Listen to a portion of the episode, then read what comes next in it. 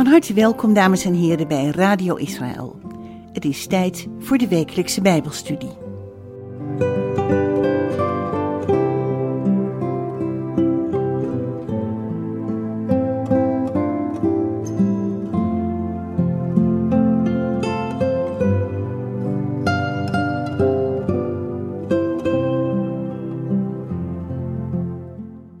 Shalom luisteraars. Messiaans Judaïsme. Dat is een wereldwijde beweging van gelovigen die terugkeren naar de Joodse wortels van het christendom. Is deze beweging geleid door Gods geest of is het een beweging die gelovigen onder de wet brengt, zoals eeuwenlang gezegd werd? Sommige gelovigen uit de volkeren gedragen zich ineens Joods, lopen met tzitzit en een keppeltje. Een enkeling is er zelfs van overtuigd dat hij zich moet laten besnijden. Gelovigen uit de volkeren zijn ineens actief met de Torah, de eerste vijf boeken van het Oude Testament, gebruiken Hebreeuwse termen, zingen Hebreeuwse liederen en hebben Israël lief. Sommige samenkomsten lijken op een dienst zoals die in de synagoge plaatsvindt. Door de grote verschillen in beleving en door de verschillende meningen en of visies ontstaat er bij een grote groep gelovigen verwarring. Een belangrijke vraag die gesteld wordt is de vraag hoe het nu zit met de identiteit van de niet-Jood. Moet een gelovige uit de volkeren nu wel of niet de Joodse gebruiken overnemen? Is hij bijvoorbeeld verplicht met een keppeltje rond te lopen, de Sabbat te houden en de Bijbelse feesten te vieren? We zijn nu toch niet meer onder de wet, zoals altijd beweerd werd? En hoe zit het dan met de Torah? Dit zijn vragen die momenteel zeer actueel zijn. In deze nieuwe studiereeks ga ik in op deze actuele zaken en laat u zien hoe dat gestalte kreeg onder de eerste gelovigen uit de volkeren. Deze groep stond bekend als de Godvrezenden. Deze studiereeks heet dan ook de Godvrezenden. Voor deze studie is gebruik gemaakt naast de Bijbel, het woord van God, van het boek Godfearers, Gentiles en the God of Israel. Godvrezenden, heidenen, en de God van Israël, geschreven door Toby Janicki en aangevuld met onderwerpen uit de praktijk. Misschien, luisteraars, is het goed als u pen en papier gereed heeft en onder andere de Bijbelteksten opschrijft en later nog eens terugleest. Welkom. En mijn naam is Jack van der Tang.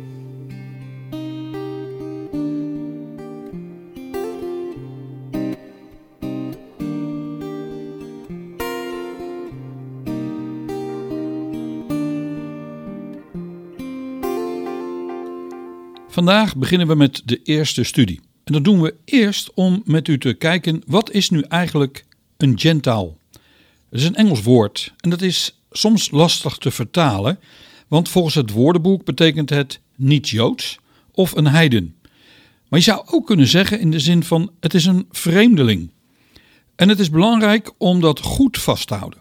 Want er is ook een ander woord voor heiden in het Engels en dat is een pagan. En dat is eigenlijk meer in de betekenis van een heiden, een afgodendienaar. In onze tijd wordt er in de Messiaanse beweging, of in de beweging zoals sommigen dat noemen, terug naar de Joodse wortels, de niet-Joden uh, benoemd, bestempeld als het ware als de Gentiles. En dat betekent het als heidenen gerelateerd aan afgodendienaars. Maar dat geeft een groot probleem voor mij en voor uw identiteit als gelovige uit de volkeren. Ik ben niet Joods. En ik denk dat de meeste van de luisteraars dat ook niet is. Maar hoe gaat het nu met onze identiteit in de Bijbel? Want u en ik, wij zijn geen afgodendienaars. We zijn als het ware geen heidenen meer. Maar hoe moeten wij ons dan gaan noemen? Wie zijn wij dan? Er is in de Joodse Sidur, en voor de luisteraars die niet weten wat dat is, een gebedenboek, een Joods gebedenboek, is een oud gebed te vinden. En daar staat het volgende: Gezegend bent u, o Heer onze God, koning van het universum, die ons niet als heiden heeft geschapen. Als de Joden God gaan danken voor het feit dat zij geen heiden zijn, hoe moeten wij hier dan mee omgaan? Nou, laten wij deze studiereeks beginnen met de basis. En ik denk dat dat erg belangrijk is en die mogen we niet overslaan. Er is momenteel een ongelofelijke discussie aan de gang, ook via internet. Hoe zit het nu eigenlijk met alles wat we doen? Nou, wat is nu een gentaal? Wat is zeg maar een heiden, een niet-jood? Wat leert de Bijbel hierover? We gaan met elkaar onderzoeken wat de Torah, en dat zijn de eerste vijf boeken van de Tenach, het Oude Testament, ons leert, maar ook in de andere boeken van het Oude Testament of tijdens de Tweede Tempelperiode. En we kijken naar de tijd van de apostelen. Door de apostelen werd het woord bijvoorbeeld gebruikt gewoon met de simpele betekenis de niet-Joden. In het Hebreeuws is een gentaal het woord goy of goyim. En dat is het meervoud, een menigte, een natie, mensen, heidenen. Maar soms wordt het ook gebruikt als afgodendienaars. Laten we eens kijken naar een Bijbeltekst. En misschien is het goed dat u dat eens opschrijft ook. Daar staat: Van hen stammen de mensen af, goy, die zich over de kustlanden van de volken verspreid hebben in hun landen, elk overeenkomstig zijn taal, overeenkomstig hun geslachten onder hun volken. Daar staat dus het woord goy, goyim. Genesis 12, vers 2. Daar wordt gezegd door de Heere God tegen Abraham: Ik zal u tot een groot volk, goy, maken, u zegenen en uw naam groot maken, en u zult tot een zegen zijn. En in Genesis 17, vers 20 staat: Wat Ismaël betreft, heb ik u verhoord. Zie, ik heb hem gezegend en zal hem vruchtbaar maken en hem uitermate talrijk maken. Twaalf vorsten zal hij verwekken en ik zal hem tot een groot volk, gooi, maken, goim. Exodus 19, vers 6, en dat is wel een heel specifiek, is dat dan tot Israël gericht. U dan, u zult voor mij een koninkrijk van priesters en een heilig volk zijn. Een heilige gooi, goyim. Dit zijn de woorden die u tot de Israëlieten moet spreken. In Jeremia 5, vers 15, daar lezen we: Zie, ik ga over u een volk van ver brengen, huis van Israël, spreekt de Heer. Een taai volk is het. Een volk van oude tijden af is het er. Een volk waarvan u de taal niet kent en niet verstaat wat het spreekt. Wat ik net heb gedaan met deze Bijbelteksten, daar heb ik gewoon volk en in het volk staat in het Hebreeuws gooi. En het is goed om te beseffen dat er dus in deze teksten geen verschil gemaakt wordt als er over gooi gesproken wordt of goyim, dat er staat dat er het Israël kan zijn of een ander volk wereldwijd. Het betekent gewoon volk. In het uh, Hebreeuws uh, wordt dan door de rabbijnen een verdere ontwikkeling vindt er eigenlijk later plaats.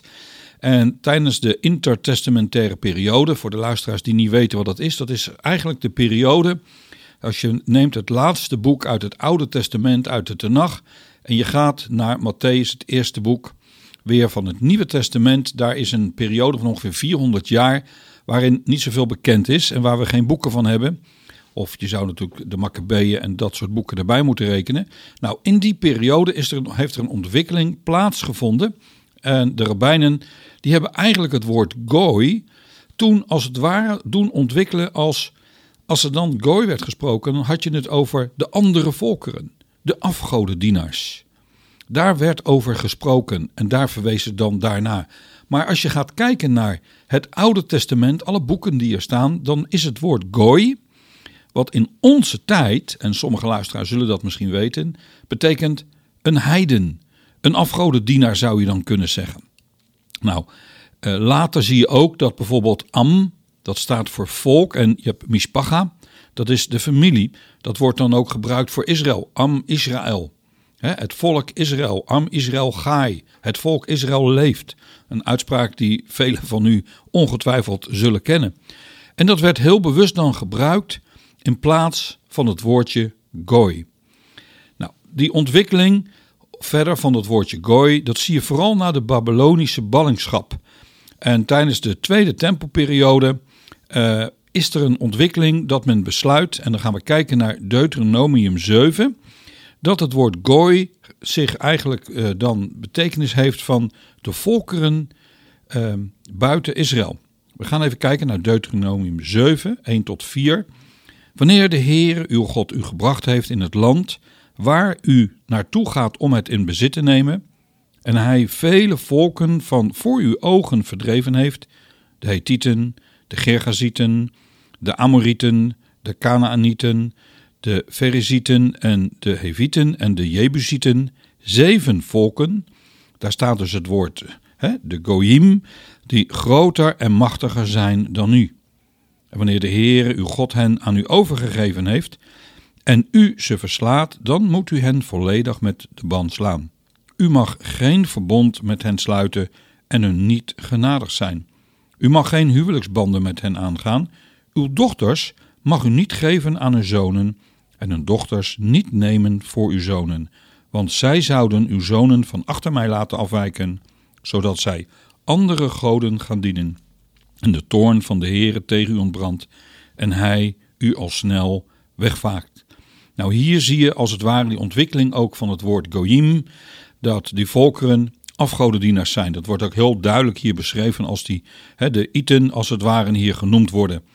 Um, en daarom is het goed om dat te beseffen dat er een ontwikkeling is. We gaan nu met elkaar eens kijken naar het Nieuwe Testament. En ik doe dit, deze start, dit basis, heel belangrijk, omdat er heel veel discussies momenteel plaatsvinden over de onderwerpen waar we het over gaan hebben. En men kijkt vanuit de toekomst als het ware terug.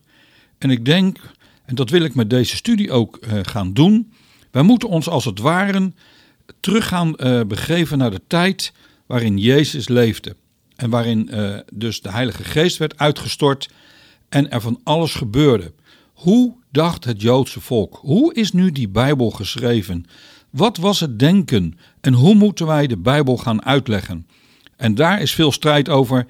En ik doe het een beetje bevend als het ware, omdat ik weet er zijn heel veel meningen en heel veel visies. Maar ik hoop dat u het respect heeft om naar me te luisteren en dat het ook vele mensen rust gaat geven van hoe zit het nu uiteindelijk. Nou, we gaan kijken naar het Nieuwe Testament. Wat zien we in het Nieuwe Testament?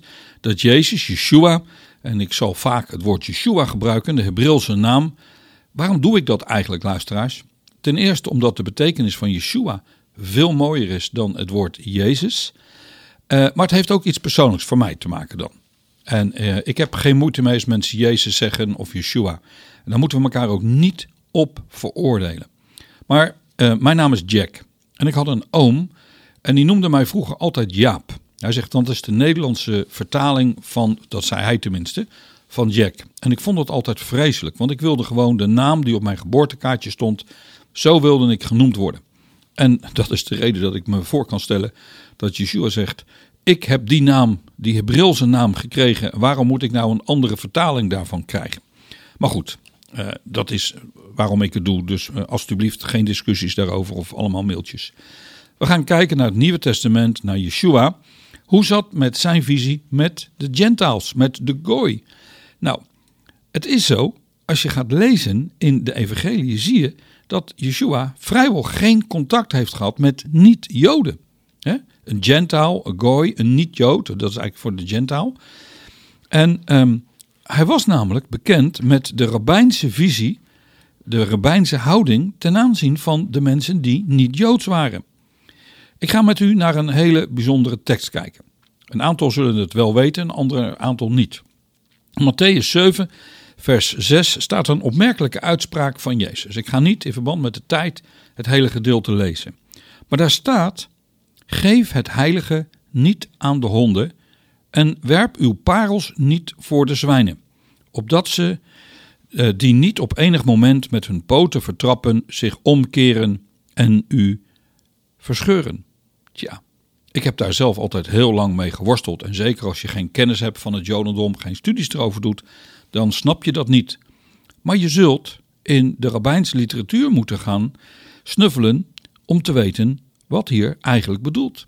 En daarin zie je eigenlijk dat Yeshua ongelooflijk goed op de hoogte was hoe de visie was van de rabbijnen, hoe de visie in het Jodendom was in de tijd dat hij leefde.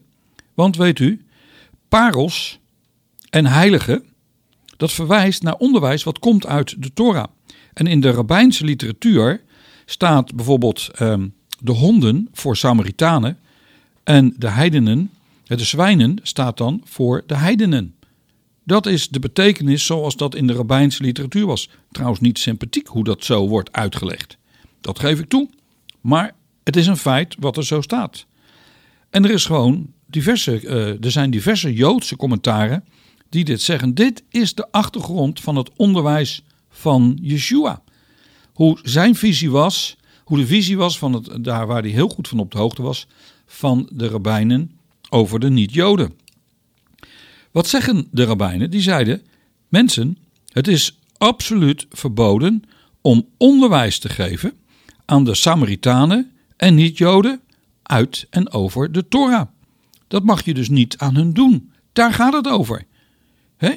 Je gaat dus niet uh, het heilige aan de honden en de parels niet uh, voor de zwijnen geven. Dat verwijst voor de Torah.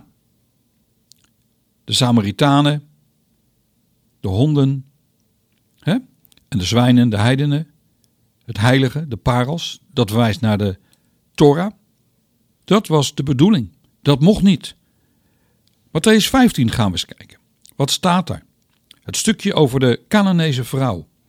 En Jezus ging vandaar weg en vertrok naar het gebied van Tyrus en Sidon. En zie, een Canaanese vrouw die uit dat gebied kwam, riep naar hem: Heere, zoon van David, ontferm u over mij. Mijn dochter is ernstig door een demon bezeten. Maar hij antwoordde haar met geen woord. En zijn discipelen kwamen naar hem toe en vroegen hem: Stuur haar weg, want zij roept ons na. Hij, dat is Jezus, Yeshua, antwoordde en zei: Ik, ik, ik ben alleen maar gezonden naar de verloren schapen van het huis van Israël. Ja, luisteraars, dat ligt bij heel veel mensen gevoelig hoor, als hij dat zegt. En daar wordt eigenlijk nooit over gesproken, maar dat zegt hij wel. Maar deze vrouw, zij kwam dichterbij, knielde voor hem neer en zei: Heere, help mij. Hij antwoordde echter en zei: Het is niet behoorlijk het brood van de kinderen te nemen en naar de hondjes. Hier weer het woord hondjes te werpen. En deze vrouw wist beter dan menig christen wat dat betekende. En dat stond voor de Samaritaan. Ze zei: Ja, heren, maar de hondjes eten ook van de kruimels die er vallen van de tafel van een bezitter. Toen antwoordde Jezus en zei tegen haar: O vrouw, groot is uw geloof. Het zal gebeuren zoals u wilt. En haar dochter was vanaf dat moment gezond. Dat is verwarrend. Als je ziet, luisteraar, hoe Yeshua eigenlijk uh, over de niet-Jood spreekt en tegen de niet-Jood spreekt. Ik ben gekomen voor, hè, voor Israël en niet voor niet-Israël. Hoe zit het dan met u en mij? Een belangrijke vraag. Yeshua, daar moeten we eerlijk over zijn, was gericht op het huis van Israël. Matthäus 10, het eerste vers begint zo. En hij riep zijn twaalf discipelen bij zich en gaf hem macht over de onreine geesten om die uit te drijven en om iedere ziekte en elke kwaal te genezen. De namen nu van de twaalf apostelen zijn deze. De eerste Simon, die Petrus genoemd werd, en Andreas zijn broer, Jacobus, de zoon van Zebedeus, en Johannes zijn broer, Filippus en Bartholomeus, Thomas en Matthäus, de tollenaar, Jacobus, de zoon van Alfeus en Lebbeus, die ook Thaddeus genoemd wordt, Simon, Cananitus en Judas Iscariot, die hem ook verraden heeft. Deze twaalf zond Jezus uit en hij gebood hun: U zult u niet op weg begeven naar de heidenen. En u zult geen enkele stad van de Samaritanen binnengaan. He? De zwijnen en de honden. Maar ga liever naar de verloren schapen van het huis van Israël.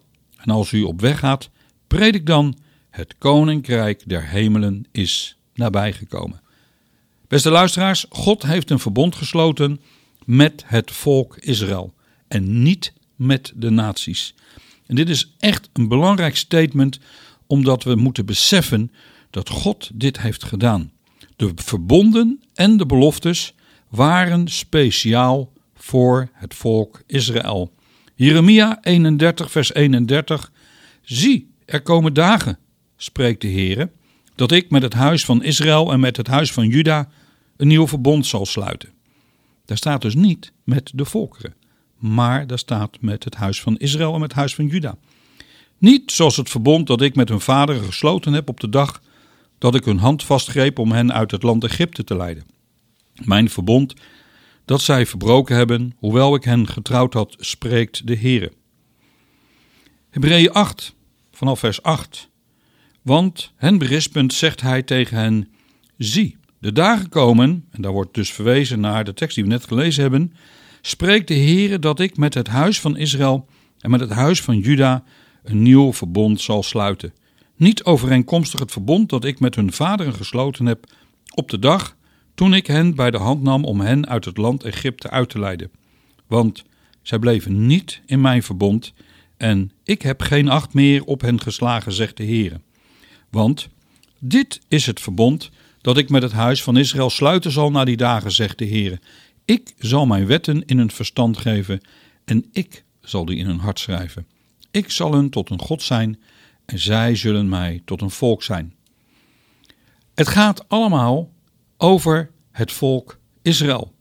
Dus hoe zit het nu uiteindelijk dan met dat volk? Hoe zit het met onze plaats als heidenen, als niet-Joden, dan met Israël? Als wij, luisteraars, dan een plaats willen krijgen en zullen krijgen aan de tafel van God, dan zal dat enkel kunnen plaatsvinden binnen de context van de familie van God. En dat gebeurt door de Messias. Maar er was ook aangekondigd dat Yeshua een licht voor de naties zou zijn. Zullen we eens gaan lezen in Lucas 2, vers 25. En zie, er was een man in Jeruzalem, van wie de naam Simeon was. En die man was rechtvaardig en godvrezend. Hij verwachtte de vertroosting van Israël en de Heilige Geest was op hem. En hem was een goddelijke openbaring gegeven door de Heilige Geest dat hij de dood niet zien zou voordat hij de gezalfde, de Messias, de Christus, van de Here zou zien. En hij kwam door de Geest in de tempel. En toen de ouders het kind Jezus binnenbrachten om met hem te doen volgens de gewoonte van de wet, nam hij het in zijn armen, loofde God en zei: Nu laat u, Heere, uw dienstknecht gaan in vrede, volgens uw woord. Want mijn ogen hebben uw zaligheid gezien, die u bereid hebt voor de ogen van alle volken. En dan staat er in vers 32, en dan gaat het over Yeshua, een licht om de heidenen te verlichten en om uw volk Israël te verheerlijken. Je ziet daar alweer het verschil tussen Israël en de volkeren. En ik denk dat we dat echt steeds vast moeten houden. Er is absoluut, en er blijft ten alle tijde een verschil tussen Israël en de volkeren. Ook al zijn wij gelovig. Maar wat zegt Yeshua dan over het plan voor de naties? En dan een heel belangrijk iets, Matthäus 28, en ik denk dat we dat allemaal wel kennen, vers 19. Dan zegt hij tegen de discipelen: Ga dan heen, onderwijs al de volken, hen dopend in de naam van de Vader en van de Zoon en van de Heilige Geest, hun lerend alles wat ik u geboden heb in acht te nemen. En zie, ik ben met u al de dagen tot de voleinding van de wereld. Amen. Wat zegt Yeshua dus hier? Hij zegt: Breng mijn onderwijs aan de heidenen van de wereld. En dan zegt hij over dat dopen: Onderdompel hen. En dat verwijst naar de Joodse praktijk van tefila. En dat is de rituele onderdompeling. Volgens de rabbijnse leer, de rabbijnse wet, kon je niet direct worden ondergedompeld. Want dan moest er eerst uh, ja, plaatsvinden een bekering, een omkering, een verandering. En in de Talmud is een hele interessante discussie daarover. En dat gaat over een proseliet. Wat is een proseliet? Omdat ik die term nog vele keren zal gaan gebruiken. Een proseliet is een niet-Jood. En een niet-Jood die zich aansloot bij het Joodse volk. En u moet zich nou even goed blijven, bewust blijven zijn dat we praten over een groep mensen voordat Yeshua dus op aarde wandelde. Dit waren dingen die toen al plaatsvonden en best wel op grote schaal. Niet-Joden die zich aansloten bij het volk Israël. En dat gebeurde dan uh, door een aantal zaken. En dat is heel belangrijk om te weten, omdat dat voor u en mij grote consequenties heeft. Nou, een proseliet, een mannelijke proseliet uiteraard, moest dan wel besneden zijn. Maar als dat was gebeurd en hij had zich nog niet ritueel laten reinigen, de doop zouden wij zeggen, de onderdompeling, dan zegt men in de, noem dat, in de Talmud, oké, hij is een geschikte proseliet. Nou, en dat wordt dan gezegd, uh, en dan zeggen zij dan in de, in de Talmud, onze voorvaders zijn ook besneden, maar waren ook niet ritueel ondergedompeld of gereinigd zoals het was. Maar tegelijkertijd wordt er ook gezegd van degenen die wel uh, ja, een goede kandidaat zijn, ritueel gereinigd waren en nog niet besneden zou zijn, die zou ook een geschikte kandidaat zijn. Wat betekent dat eigenlijk? Dat uh, allebei de facetten, de besnijdenis en de onderdompeling, heel belangrijk waren. Maar had je het een gedaan of het ander, en, maar nog niet alle twee, dan was je dus gewoon een geschikte kandidaat. Maar, maar het was allebei net zo belangrijk. En um, ja, aan het einde van de discussie zeggen dan de rabbijnen, de wijze rabbijnen, dat de kandidaat aan beide eisen moest voldoen om een legale bekering te ondergaan. Dat is heel erg belangrijk om te realiseren. En die besnijdenis is momenteel ook een gevoelig onderwerp, omdat men dat in sommige kringen al aan het opdringen is. Hoe zit het nu met de besnijdenis? Nou, ik geloof, wij zijn besneden van het hart. En daar kom ik zo meteen later op terug. Wat zegt dus Matthäus 28? Onderwijs. Onderwijs de volkeren. In het Grieks staat daar matateo. En dat is volg zijn voorbeeld en de instructies. Je moest als het ware ondergedompeld worden. Daardoor werd je status veranderd. Um, en dat is heel erg belangrijk. Um, als je dat dus deed, die onderdompeling. Want die onderdompeling veranderde je status als het ware. Ik wil een boek gaan benoemen. En dat boek dat is de Didatje. En dat is een belangrijk boek en dat ga ik ook meerdere keren in de studies ook benoemen. Uh, omdat ik uit ervaring weet dat heel veel mensen niet weten, uh, wat is dit voor een boek? Nou, het is een vroeg christelijk geschrift. Het wordt gerekend tot de apostolische vaders. Ik heb dit van uh, Wikipedia afgehaald trouwens. En werd in de eerste helft van de tweede eeuw na Christus door een bekende auteur te Syrië in het Grieks geschreven. En de naam Didatje, ik hoop dat ik het goed uitspreek, betekent onderricht, onderwijzing. De tekst werd pas ontdekt in 1873 door de aartsbisschop uh, Brenios in de bibliotheek van het Oosters-Orthodox Patriarchaat van Jeruzalem. En dat was een onderdeel van de zogeheten Codex Hierosolyminitanus. En dit geschrift wil laten zien hoe de twaalf apostelen de grote opdracht van Jezus gaat dan heen, maakt al de volken tot mijn discipelen in praktijk brengen. Ook wordt er aandacht aan profetie gegeven.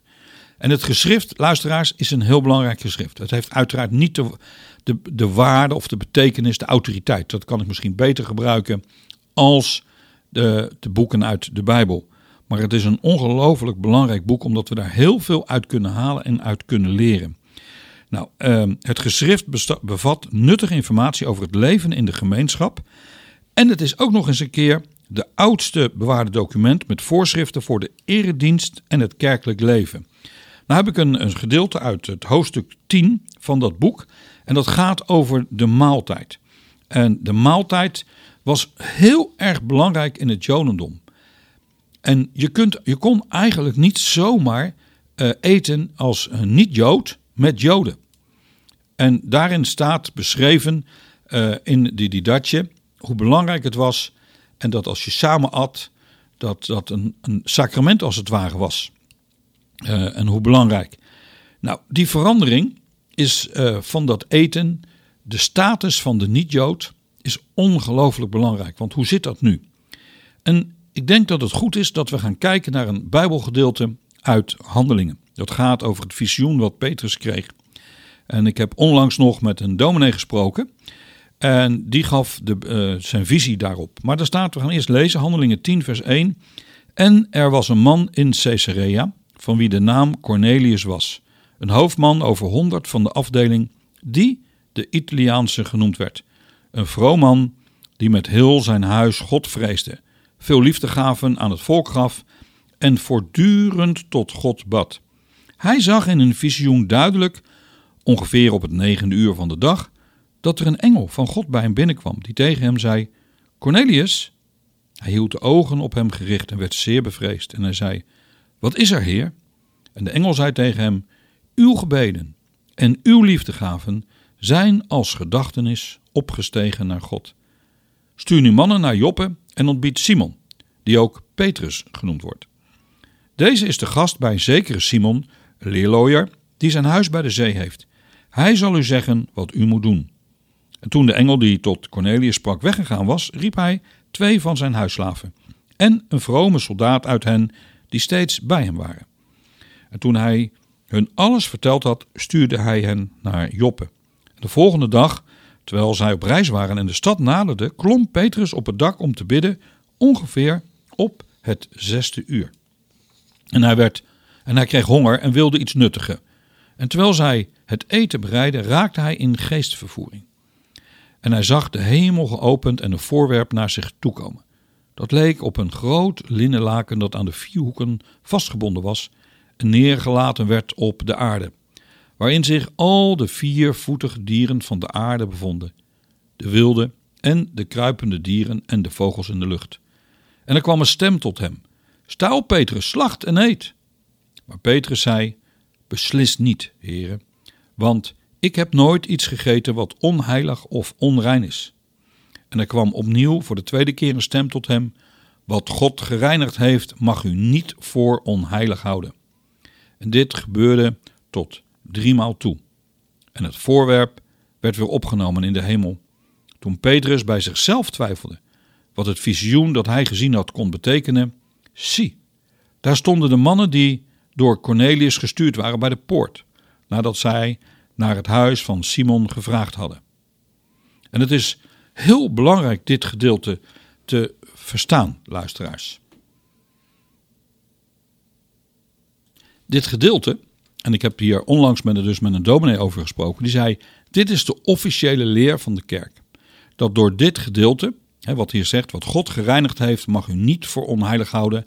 Dit is een officieel statement. Dit betekent dat je vanaf nu alles mag eten. En dat er geen rein of onrein meer is. Dit wordt nog steeds geleerd in de kerken. Mijn jongste zoon heeft op de passie gezeten op de christelijke school in Rotterdam. En daar kwam hij ook met dat verhaal thuis. Pap, het is zo, alles mogen wij nu eten als christenen. Maar ik denk dat heel veel mensen niet in de gaten hebben waar gaat het nu om? En hoe wordt het uitgelegd? We moeten ons verplaatsen in die tijd. En wat was dan de visie, de leer, de wet van de rabbijnen voor elke Jood? Je mag het huis niet binnengaan van een niet-Jood. Dat is verboden, dat is onrein. En je mag daar absoluut al niet ook mee eten. Want niet-Joden eten, hebben onrein eten. Dat is absoluut verboden. En dat zijn hele strenge wetten. De reinheidswetten die komen namelijk uit het Bijbelboek Leviticus. Daar is een hele leer op gebouwd. In het huis eten van een heiden was absoluut verboden. Je mocht er niet binnen gaan. Want je kreeg te maken met onreinheid, met afgoderij, met voedselzaken. En daardoor kon je op de verkeerde weg, op het verkeerde pad raken. Dat is dus de uitleg eh, waar we het net over hadden, wat de kerk doet, wat de meesten doen. Maar nou is het heel interessant, hoe legt Petrus het uit? Dan gaan we verder naar hoofdstuk 10, vers 28 in Handelingen. En hij zei tegen hen, en dat is Petrus, u weet dat het een Joodse man niet toegestaan is om met iemand van een ander volk om te gaan of bij hem binnen te gaan. Maar God heeft mij laten zien dat ik geen mens onheilig of onrein mag noemen. Vers 34. En Petrus opende zijn mond en zei: Dat was nadat er was, en het is misschien goed om dat nog eens even zometeen later terug te lezen, dit gedeelte. Petrus opende zijn mond en zei: Ik zie nu in waarheid in dat God niet iemand om de persoon aanneemt, maar in ieder volk is degene die hem vreest en gerechtig doet, hem welgevallig. Ja, dan gaat in vers 44 het verder. Terwijl Petrus deze woorden nog sprak, viel de Heilige Geest op allen die het woord hoorden. En de gelovigen die van de besnijdenis waren, dat zijn dus de Joden, zoveel als er met Petrus waren meegekomen, waren buiten zichzelf dat de gave van de Heilige Geest ook op de heidenen, de Gentiles, uitgestort werd. Want zij hoorden hen spreken in vreemde talen en God groot maken. Toen antwoordde Petrus: Kan iemand soms het water weren, zodat deze mensen, die evenals wij de Heilige Geest ontvangen hebben, niet gedoopt zouden worden? En hij beval dat zij gedoopt zouden worden in de naam van de Heere. En toen vroegen zij hen enkele dagen bij hen te blijven. Vers 11, hoofdstuk 11, vers 1. De apostelen en de broeders die in Judea waren, hoorden dat ook de heidenen, de Gentiles, het woord van God aangenomen hadden. En toen Petrus naar Jeruzalem gegaan was, bestreden zij die uh, van de besnijders waren hem. Ze zeiden, luister eens, hè, dat is echt, je kan me helemaal voorzien die discussie. U bent binnengegaan bij mannen die onbesneden zijn. En u hebt met hen gegeten. Voelt u nu de discussie? Hoe belangrijk het is om te zien over de rol van de heidenen? Van de mensen zoals u en ik, die luisteren en die niet Jood zijn? Dat er een grote barrière was tussen het Joodse volk en ons? Nou, Petrus, die dus zag dat Cornelis en zijn huis werd vervuld met de Heilige Geest, werden ondergedompeld. Het hart was als het ware besneden. En hij zei: Nu kan ik met jullie eten. Cornelius was een Godvrezende. Dat gaat u nog vaak horen in deze studies. En nu geloofde hij in de Messias. Hij werd niet meer gezien als een afgodendienaar. Hij werd niet meer gezien als onrein. Petrus wist: ik mag nu met hem eten. Hij kwam nu, als het ware, op Cornelius bij de gemeenschap van de Joodse gelovigen. Hij hoorde erbij. Hij had zich bekeerd tot de God van Israël, tot de zoon, zijn enige zoon Yeshua. En door zijn geloof was hij gereinigd van de afgoderij. En dat is heel belangrijk om te zien dat dit gebeurt. Ook voor de Joodse gelovigen. Want dit was revolutionair. Dit was eigenlijk onmogelijk. Je moet zo zien dat Petrus was de leider van de apostelen. Nou, deze gebeurtenis werd een ma'ase. En wat is dat? Dat is een gebeurtenis die bepalend wordt voor de gemeenschap en een nieuwe regel wordt. Een regel en die wordt dan toegevoegd aan de halacha. En in verband met de tijd ga ik zo stoppen en dan ga ik volgende week weer verder. Maar waar gaat, wat, is een, uh, wat is de halacha? Nou, in het Jodendom is niet alleen maar geloven in God, de mens en het universum. Jodendom is een allesomvattende manier van leven. En dat wordt gevuld met allerlei regels, met allerlei gebruiken dat ieder aspect van het dagelijks leven betreffen. Wat je doet als je ochtends opstaat, wat je wel en wat je niet kunt eten, welke kleren je wel en welke je niet kunt dragen, hoe je je uiterlijk verzorgt, hoe je je zaken voert, hoe men de sabbat en de feestdagen viert en natuurlijk ook hoe je je gedraagt tegenover God en misschien nog wel het belangrijkste, hoe je je gedraagt tegenover je medemens en tegenover dieren ook. En dat alles bij elkaar, dat geheel van regels en gebruiken, dat is in het Jodendom de halacha. En die halacha wordt heel strikt gehouden, zeker in orthodoxe en nog meer misschien wel in ultra-orthodoxe kringen. Ongelooflijk belangrijk, want hoor je nog wel eens, ja, de halacha leert dat. Het woord halacha, dat wordt eigenlijk soms gewoon vertaald met de Joodse wet. Maar een meer letterlijke vertaling is de weg die men wandelt. Het woord is afgeleid van de Brilse stam hele met gaf. Dat betekent lopen of wandelen. Nou, misschien goed en dan ga ik afsluiten en dan gaan we volgende week verder om dat te zien. Ehm, weet u, uh, ik weet niet wat uw achtergrond is als u diegene die luistert. Maar iemand die rooms-katholiek is of iemand die uit de protestants of de evangelische beweging komt, die hebben een groot verschil in bepaalde beleving qua kerk. En ik bedoel dan nu even qua uh, ja, de hiërarchie. Uh, het is zo dat uh, de Rooms-Katholieke Kerk heeft natuurlijk de paus. En alles wat hij besluit, dat is een wet en dat moet voor alle volgelingen gelden. Nou, hier in het Westen, met alle evangelische en alle protestantse kerken, en zeker in de evangelische en de Pinksterkerken, Uh, daar is, uh, elke kerk heeft zijn eigen mening, elke kerk heeft zijn eigen visie en daar bepaalt iemand het. Nou, in het Jodendom heb je toch echt wel te maken met een hele andere kijk daarop. Daar heb je een leiderschap en de leider bepaalt wat er gebeurt. Dat is een belangrijke regel. Petrus was de leider.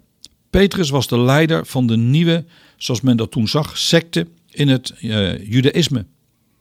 Petrus was een belangrijke man. Petrus was de man die uh, de beslissingen nam. En als hij bijvoorbeeld besloot om iets te doen, dan was dat ineens een nieuwe Joodse wet. En het feit dat dit gebeurde bij Petrus, en Petrus zegt dat God wat hij onrein heeft, rein heeft verklaard, betekent als wij naar binnen mogen bij gelovigen uit de volkeren, dan is dat nu een nieuwe regel, een nieuwe wet. En dat is daarom zo belangrijk dat deze gebeurtenis ook zo besproken wordt en zo opgeschreven is in het boek Handelingen, om dat te beseffen. En later zie je dat Paulus erop terugkomt in Handelingen 15. De volgende keer ga ik hierover verder. Dan gaan we eens kijken hoe zit het nu uiteindelijk met uh, ons als gelovigen uit de volkeren. Hoe gaat het nu uiteindelijk? Hoe moeten wij ons zien met die bekering tot het Jodendom of niet tot het Jodendom? Hoe zit het nu met de besnijdenis? En dan gaan we daarna weer verder over één wet. Ik heb heel bewust, hou ik een beetje aan deze tijd. Het zijn heel veel studies. Maar ik geloof dat in een tijd van verwarring, dat we nu maar eens een keer de tijd en de rust moeten nemen om alles op ons gemakje uit te gaan pluizen. Hoe zit het nu? Kunt u het zometeen uitleggen? Ik denk dat het heel belangrijk is. En ik ben blij dat u luistert. Ik ben blij dat we de radio hebben als middel om deze studie te geven. Ik heb een vraag gekregen uit allerlei plaatsen in Nederland of ik hier een cursus over wil geven. Ik heb daar de tijd niet voor. Maar door het hier op de radio te doen, kan ik bij spreken in elke huiskamer deze studie geven. En uh, ik ben blij dat, uh, dat u luistert. En ik zou zeggen shalom en tot volgende week.